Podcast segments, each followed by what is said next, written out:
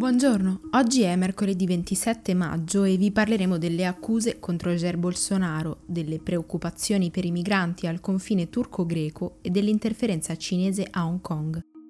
Questa è la nostra visione del mondo in 4 minuti. Un rapporto di Reuters ha lanciato nuove accuse nei confronti del presidente brasiliano Jair Bolsonaro. Secondo quanto riferito da quattro testimoni, il Ministero della Sanità brasiliano aveva già deciso di varare misure restrittive per tutelare la salute pubblica il 13 marzo, appena due giorni dopo la dichiarazione dello stato di pandemia. In meno di 24 ore, però, quelle direttive sono state molto ridimensionate dall'intervento dell'ufficio del personale di Bolsonaro, che ha sempre negato la gravità dell'emergenza, privilegiando l'aspetto economico. Oggi nel paese si registra il peggior focolaio dopo gli Stati Uniti, con oltre 374.000 casi confermati. Secondo una ricerca dell'Università federale di Pelotas, però, gli infetti potrebbero essere addirittura sette volte di più di quanto rilevano i numeri ufficiali.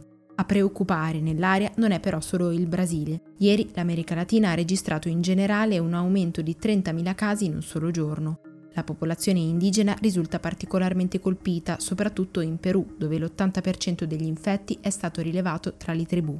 Nel frattempo, le Nazioni Unite hanno annunciato che giovedì avverrà un meeting virtuale con alcuni leader mondiali per discutere gli aiuti finanziari da destinare alle economie emergenti.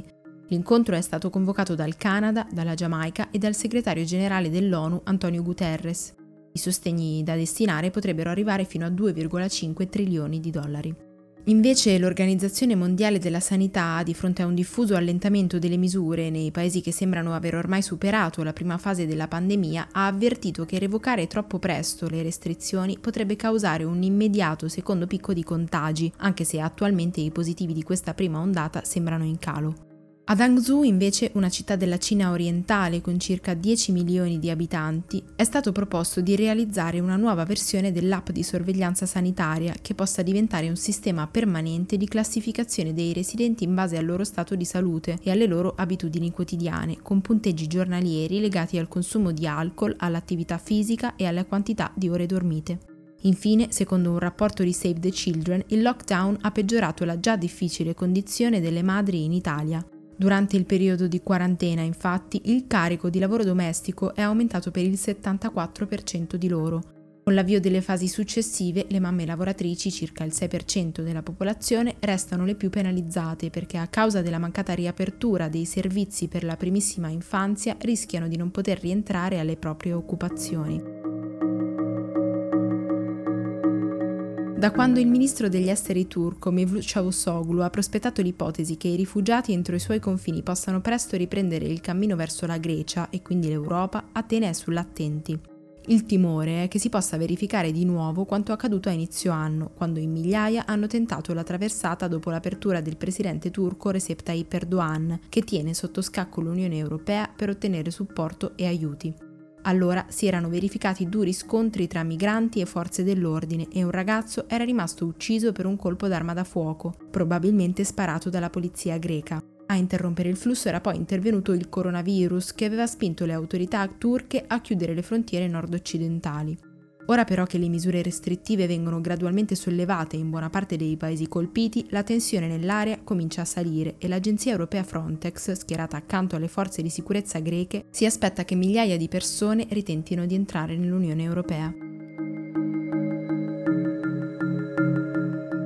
Oggi il Parlamento di Hong Kong si prepara a discutere una legge che vorrebbe rendere un crimine la ridicolizzazione dell'inno nazionale cinese, una persona che ne cambi il testo o la canti in modo irrispettoso potrebbe essere multata o incarcerata fino a tre anni. I manifestanti hanno organizzato dimostrazioni di protesta contro questo provvedimento e Chen Diaoshang, il comandante del presidio isolano dell'Esercito Popolare di Liberazione, ovvero le forze armate di Pechino, ha dichiarato che la Cina è pronta a salvaguardare la propria sovranità su Hong Kong.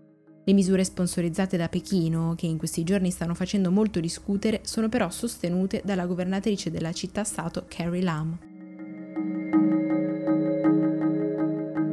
La Germania ha salvato la compagnia di bandiera Lufthansa dal probabile fallimento con un bailout da 9 miliardi di euro. Il governo tedesco comprerà il 20-25% delle azioni della compagnia utilizzando un fondo da 100 miliardi messo in campo proprio per offrire supporto alle aziende colpite dalla pandemia. Il piano di Berlino è quello di rivendere poi la sua quota entro il 2023, quando Lufthansa sarà in grado di procedere senza lo Stato.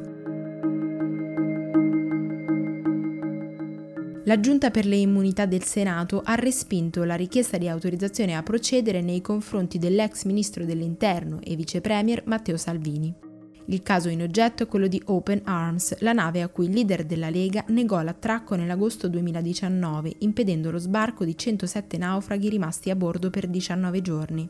Il reato ipotizzato dai PM è il sequestro plurimo di persona aggravato, a votare in favore di Salvini, oltre ai suoi colleghi, anche Forza Italia, Fratelli d'Italia e i senatori 5 Stelle Michele Giarrusso e Alessandra Riccardi. Indirettamente però lo ha sostenuto anche Italia Viva, che ha deciso di non partecipare al voto perché secondo loro non emerge con sufficiente chiarezza l'esclusiva responsabilità di Salvini nella vicenda. Per oggi è tutto, da Antonella Serrecchia e da Rosa Uliassi a domani.